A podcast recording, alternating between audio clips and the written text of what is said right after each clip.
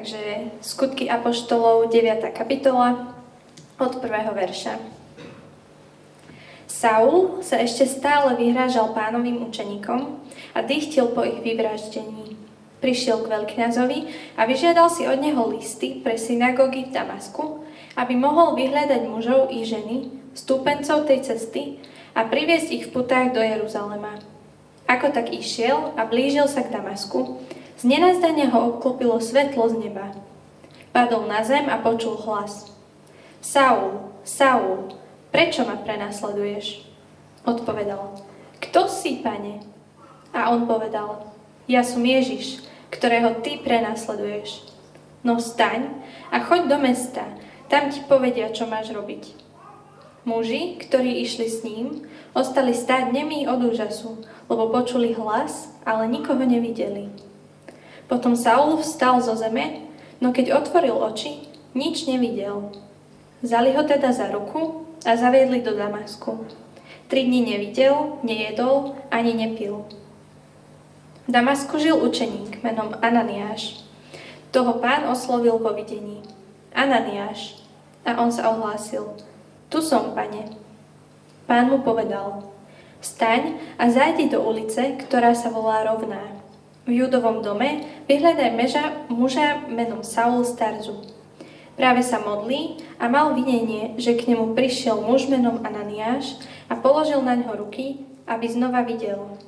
No Ananiáš odpovedal, Pane, od mnohých som počul o tomto mužovi, koľko zla narobil tvojim svetým v Jeruzaleme. Aj tu má od veľkňazov moc zviazať všetkých, čo vzývajú tvoje meno. Pán mu však odpovedal, choď, lebo on je mojou vyvolenou nádobou, aby zaniesol moje meno pohanom, kráľom i synom Izraela. A ja mu ukážem, čo všetko musí vytrpieť pre moje meno. Ananiáš teda odišiel, vošiel do domu, vložil na ňo ruky a povedal Brat Saul, poslal ma pán Ježiš, ktorý sa ti zjavil na ceste, ktorou si prišiel, aby si znova videl a bol naplnený Duchom Svetým. Hneď mu spadli z očí by šupiny, zasa videl, vstal a dal sa pokrstiť. Potom prijal pokrm a zmocnil. Niekoľko dní zotrval medzi učeníkmi v Damasku a hneď hlásal v synagógach, že tento Ježiš je Boží syn. Tu všetci, ktorí ho počúvali, žasli a hovorili, či to nie je ten, čo v Jeruzaleme nivočil ľudí, ktorí vzývali toto meno? Aj sem iste prišiel na to, aby ich v putách odvedol k veľkňazom. No Saul pôsobil čoraz mocnejšie a miatol židov bývajúcich v Damasku dokazovaním, že Ježiš je Mesiáš. Keď prešlo mnoho dní, Židia sa uzniesli, že ho zabijú. Saul sa však o ich úkladoch dozvedel. Hoci brány strážili vodne v noci, aby ho mohli usmrtiť, učeníci ho v noci vzali a spustili v koši dolu z hradieb. Keď prišiel do Jeruzalema, pokúšal sa pripojiť k učeníkom, ale všetci sa ho báli, lebo neverili, že aj on je učeníkom. Ujal sa ho však Barnabáš, priviedol ho k apoštolom a vyrozprával im, ako na ceste uvidel pána, ako s ním hovoril a ako smelo si počínal Damasku v Ježišovom mene. Potom s nimi chodil po Jeruzaleme a neohrozene kázal v pánovom mene. Rozprával a hádal sa s helenistami, no oni sa ho pokúšali zabiť.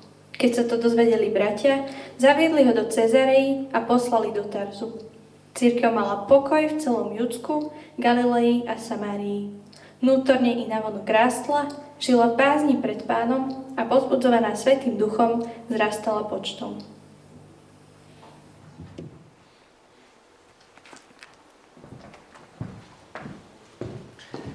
Budem sa ešte krátko modliť. Oče náš, ďakujeme Ti za to, že Tvoje slovo je verné a pravdivé a že sa o ňo vieme oprieť celým svojim životom. Prosím, dnes utež alebo usvedč nás, ak treba. Konaj svoje dielo cez svoje slovo. Amen. Aká je šanca, že nemožná vec sa stane skutočnosťou. Keď možno rozmýšľame vo veľkom, tak si predstavíme, že aká by mohla byť šanca, že Čína vyhrá nad Kanadou. OK, teda. Um, 1 ku 22, pozeral som to včera. A dnes hrali a Kanada vyhrala. Šanca, že reper Kanye West, že sa stane, prezidentským, e, že sa stane prezidentom USA 2024, 1 ku 50. Čiže ešte menej. Šanca, že vyhráš jackpot, 1 ku 14 miliónom. Mizivá, ale už sme to videli, že, že to niekto dokázal. Ale šanca, že vodca genocídy sa stane ohlasovateľom odpustenia. Čo by si povedal? Nula. A predsa, sme v 9. E, kapitole knihy skutkov. A čo budeme vidieť v tomto texte, budú tri veci, ktoré Ježiš robí. On je hlavným hrdinom Biblie, je hlavným hrdinom aj tohto príbehu, aj keď by sme povedali, že nie je šanca, nula bodov. Ježiš robí tri veci. Prekazí útok, Ježiš poveruje a Ježiš povzbudzuje. Prečítam teda verš 1 až 2 ešte raz. Saul sa ešte stále vyhrážal pánovým učeníkom, a dychtil po ich vyvraždení. Prišiel k veľkňazovi a vyžiadal si od neho listy pre synagógy v Damasku, aby mohol vyhľadať mužov i ženy, stupencov tej cesty a priviesť ich v putách do Jeruzalema. Saul dychtí a myslí si, že vedie Boží boj. Volá a dožaduje sa spravodlivého trestu pre túto sektu bohorúhačov. Stupenci tej cesty sa rúhajú a zaslúžia si smrť a Sol každou bunkou v tele túži očistiť Židov od tejto spodiny. Na nich treba ako na odporný hmyz. Všetci musia zomrieť. Do jedného. Aj muži, aj ženy. Vyhladení.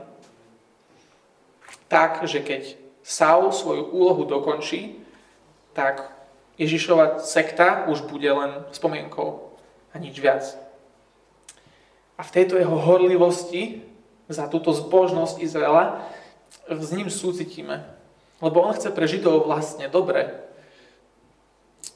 Ani my nechceme, aby v Božom ľude prevládal hriech. Nechce to ani Saul. Alebo história Izraela je plná Židov, ktorí neúctievajú Boha. Toho ich Boha, verného Boha, jediného Boha.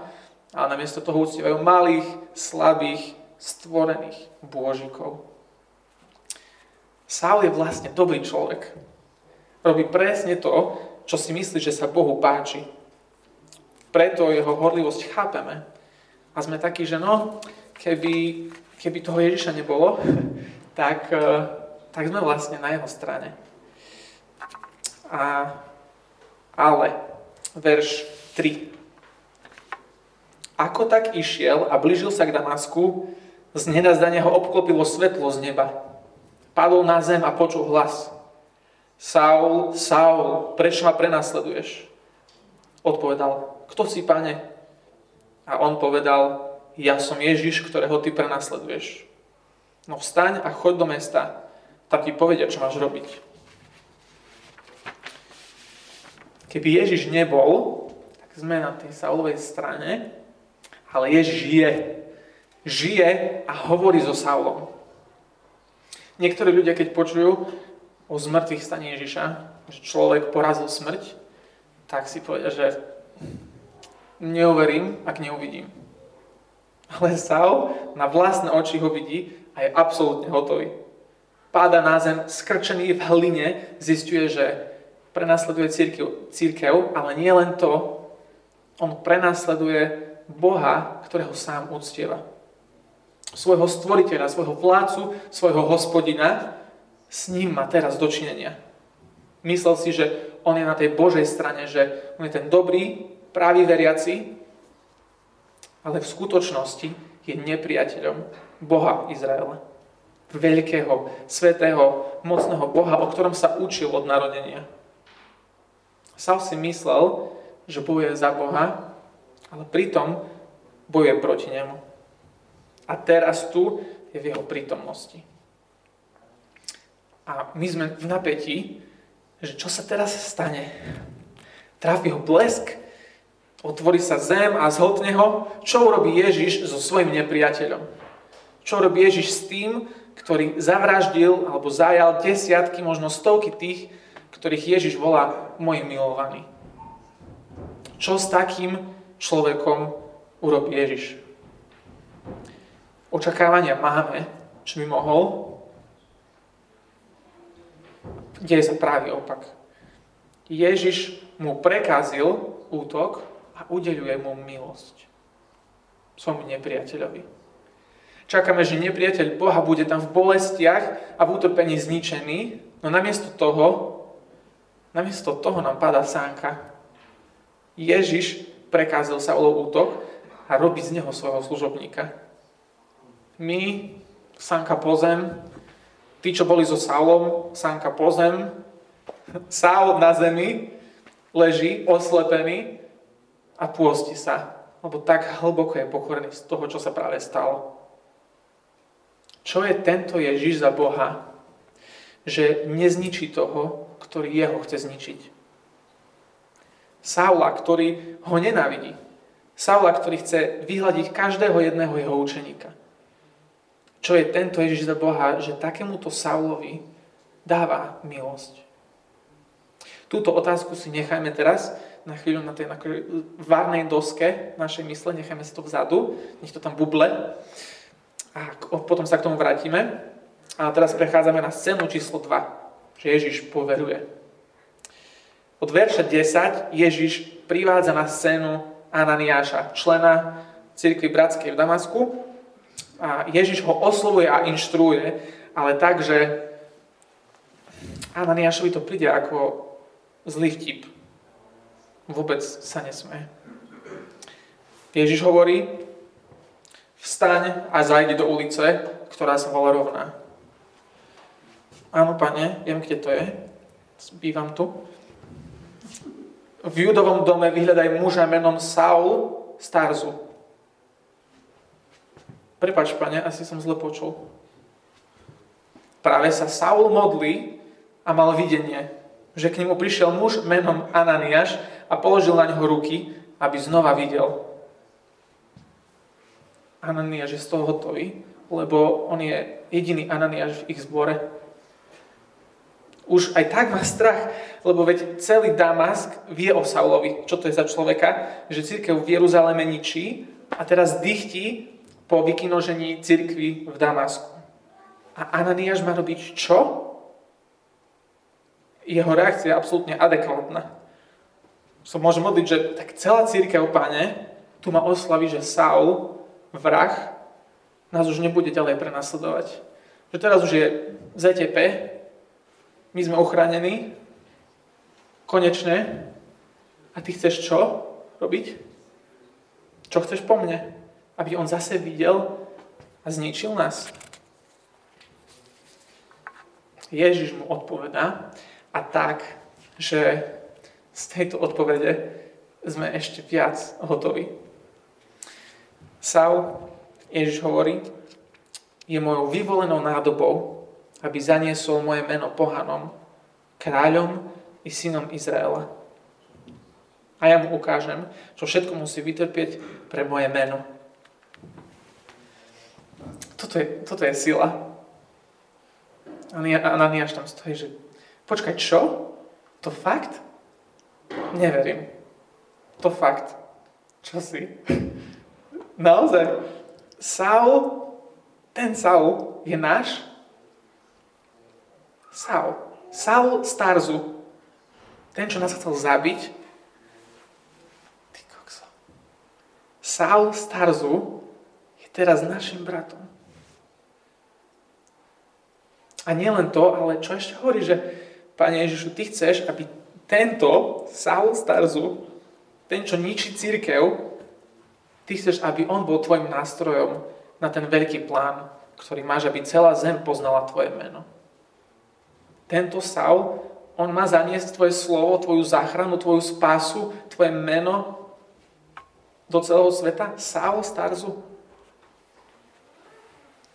Ananiáš. A my s ním, ja určite, sme bez slov.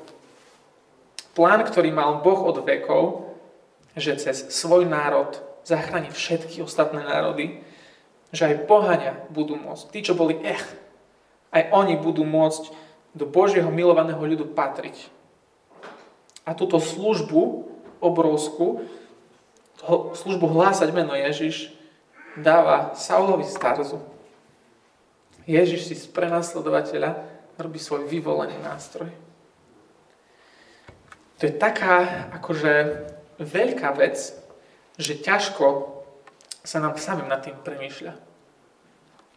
Ježiš si zachránil Saula a potom bude cez Saula kázať toto slovo vykúpenia, slovo záchrany ostatným Židom, pohanom, kráľom. A vidíme, že Ananiášovi toto ťuklo, lebo to, čo sa deje, potom vidíme, ako ho zdraví. Zdraví ho brat Saul. Nie postrach Saul ide, nie vrah Saul, ale brat Saul. Prichádza k nemu Ananiáš a Saul vidí. Je naplnený Duchom Svetým, dal sa pokrstiť, najedol sa a zmocnil v prítomnosti cirkvy v Damasku. Predstav si obraz toho, čo sa tam deje.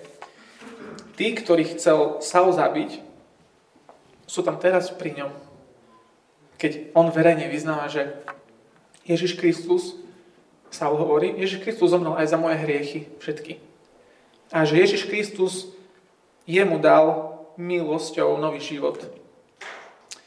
Saul tam v tej vode vyznáva, že aj keď mal otvorené oči celý život, tak bol slepý, lebo nevidel, že správa o Ježišovi je fakt pravda. Teraz už ale konečne vidí, že Ježiš Kristus je pán a že Ježiš Kristus je jeho pán nedávni nepriatelia, 3 dní dozadu a teraz všetci sa tam objímajú. Hollywoodský happy end je nič oproti tomuto pohľadu na túto církev v Sýrii. Wow, si povieš. Ako je toto možné? To by nemalo byť akože žiadna šanca nižšia než nula. A predsa sa to stalo. Ježiš robí zo svojho nepriateľa svoj nástroj na svojho učeníka. A to je náš tretí bod. Ježiš pozbudzuje Saula a církev. Od verše 19. Potom pár dní prejde od jeho krstu a Saul okamžite vyštartuje hlásať Židom, že toto musia všetci počuť, že Ježiš je Boží syn. A potom, keď tam čítaš, tak vidíš, že tie pohľady Židov v synagóge, ach, tiež si to nevedia v poskladať. My chceš povedať, že Saul je kresťan? To nemôže byť. Proste neexist. Neexist. Ale tak je tu, hovorí to, asi klame, že to bude jeho stratégia, ako proste, že chytí tých kresťanov a potom ich chodí do väzenia pri najlepšom. Není možné, lebo Saul by Ježiša nikdy neveril. Církev v Damásku, aj my, keď ideme tento príbehom, ledva chápeme, čo sa tu deje, čo Ježiš urobil so Saulom, Židia to už vôbec nechápu, nerozumejú, nedávajú to zmysel. Tak to nechajú tak, že nech si to ten Saul, svoju stratégiu, nech si to použije, nech tých kresťanov chytí. Lenže Saul, nepres, Saul neprestáva. Práve naopak, ešte mocnejšie, ešte lepšie, ešte presvedčivejšie dokazuje všetkým, že Ježiš je naozaj Mesiáš že tohto Ježiša každý pravý Žid v histórii na neho čakal. Že tento Ježiš je ich kráľ. Židia v Damasku ho nechali kázať dosť dlho túto zväzť, kým im došlo, že toto není o tom, že by chýl kresťanov. Toto je o tom, že by ich presvedčil o Ježišovi. A ich reakcia je vlastne taká, akú mal aj Saul na začiatku. Zabiť Církev mu pomohla utiesť cez spustenie v koši, ale keď počúvame ten príbeh, tak tá ironia, ako sa to celé otočilo, je neskutočná. To isté potom z Damasku odchádza, ide do Jeruzalema a tam sa deje to isté. Církev tam má ešte väčšie pravobať sa Saula, lebo keď v Damasku, tam sa len báli, čo im urobí, v Jeruzaleme to urobil. Oni vedia, čo je zač. Oni videli na vlastné oči, že on urobí všetko preto, aby církev neexistovala. A vôbec sa tým kresťanom v Jeruzaleme nečudujeme. Keby v Severnej Koreji chcel prísť Kim Jong-un na tajné bohoslužby v Pyongyangu, tak si vieme predstaviť živo ten teror v srdci, ktorý tam musia mať ľudia. Diktátor, ničiteľ, nepriateľ Evanielia, nepriateľ cirkvi, Ježiša chce prísť do bohoslužby. Počuť, ako im pijú srdcia. Studený pot zaleje každého v miestnosti, keď počujú túto správu. Už aj tak je církev maximálne zakázaná, prenasledovaná a generálny ničiteľ chce čo? Pripojiť sa k církvi? Toto musí znamenať len, že církev tu skončí. Ale to sa vôbec nedeje. V tejto infarktovej situácii Barnabáš musí zistiť, že čo je za ľubom. Čo ten Saul chce. A keď zistí, že to neskutočné sa fakt naozaj stalo, tak ho zoberie pod svoje krídla, presvedčí apoštolov, že je bezpečný a Sál im potom povie svoje svedectvo, že Ježiš, Ježiš aj z úhlavného nepriateľa, zničiteľa cirkvy, urobil svojho služobníka. A ako oslavujú oni? Spolu idú do ulic Jeruzalema, hlásať, kázať Bože slovo, kázať, že Ježiš je pán, že Ježiš je kráľ. Helenisti tí, čo ukameňovali Štefana na smrť so Saulom, jeho ľudia teraz idú po krku jemu. Oslabení helenisti sú nahnevaní ako po zlom rozchode, lebo prišli o najhorlivejšieho prenasledovateľa, o atomovú zbraň na kresťanov. A teraz prenasledujú jeho. Církev, církev opäť môže a pomôže Saulovi s útekom, Takže helenisti ho nedostanú. Prenasledovateľ Ježiša je teraz prenasledovaný kvôli Ježišovi. Zničiteľ a učeník. Z horlivého vraha horlivý kresťan. Príbeh, ktorý nemá období. Nikde sa taký nestal. Až tak dobre to znie, že sa tomu nedá veriť. A prečo sa to stalo? akoby otrokár, faraón Egypta, išiel Mojžišovi a Izraelu pomôcť budovať Boží ľud v zasľubenej zemi, lebo tak má to na srdci, že, že toto od neho Boh chce, tak život oddať tomu, aby budoval Boží ľud. Alebo akoby Adolf Hitler išiel zakladať zbory do Jeruzalema, lebo má na srdci spásu Židov a rast církvy v Izraeli. Wow. To nás vracia k našej otázke, čo je tento Ježiš za Boha? Že takémuto Saulovi dáva milosť.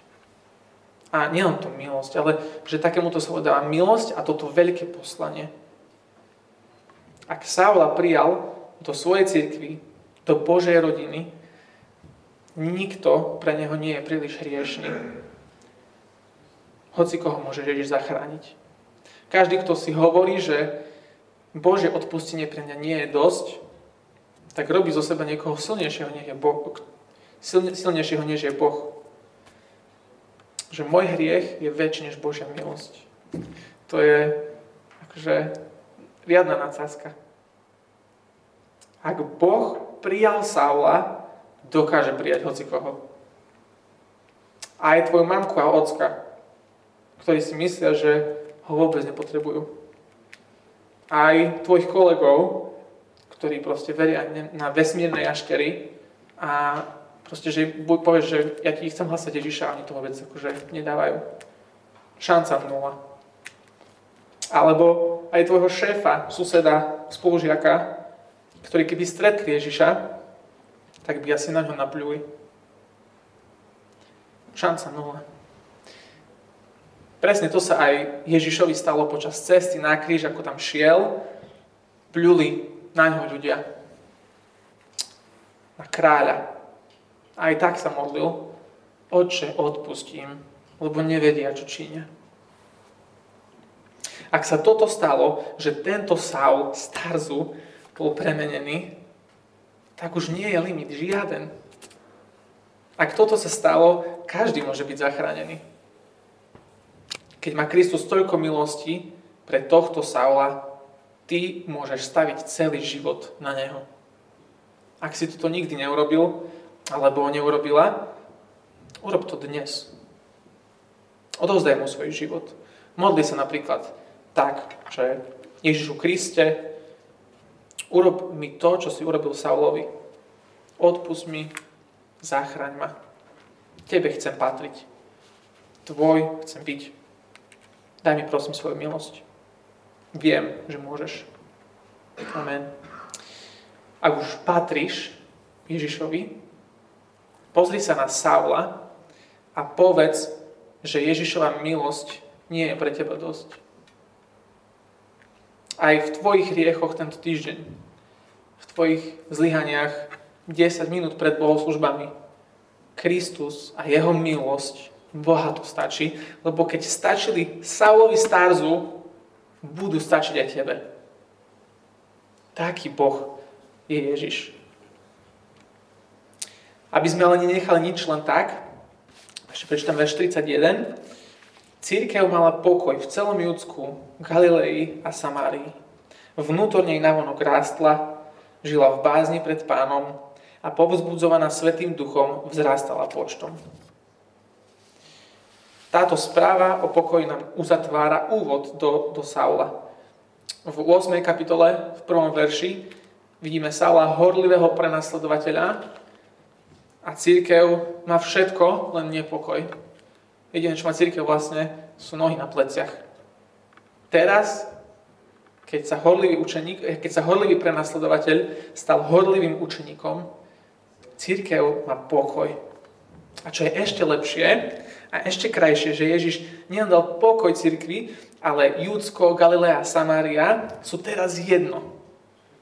Po tisíc, skoro tisíc rokoch rozdelenia Božieho ľudu, teraz Boží ľud je opäť jedno kráľ buduje a zjednocuje svoj ľud.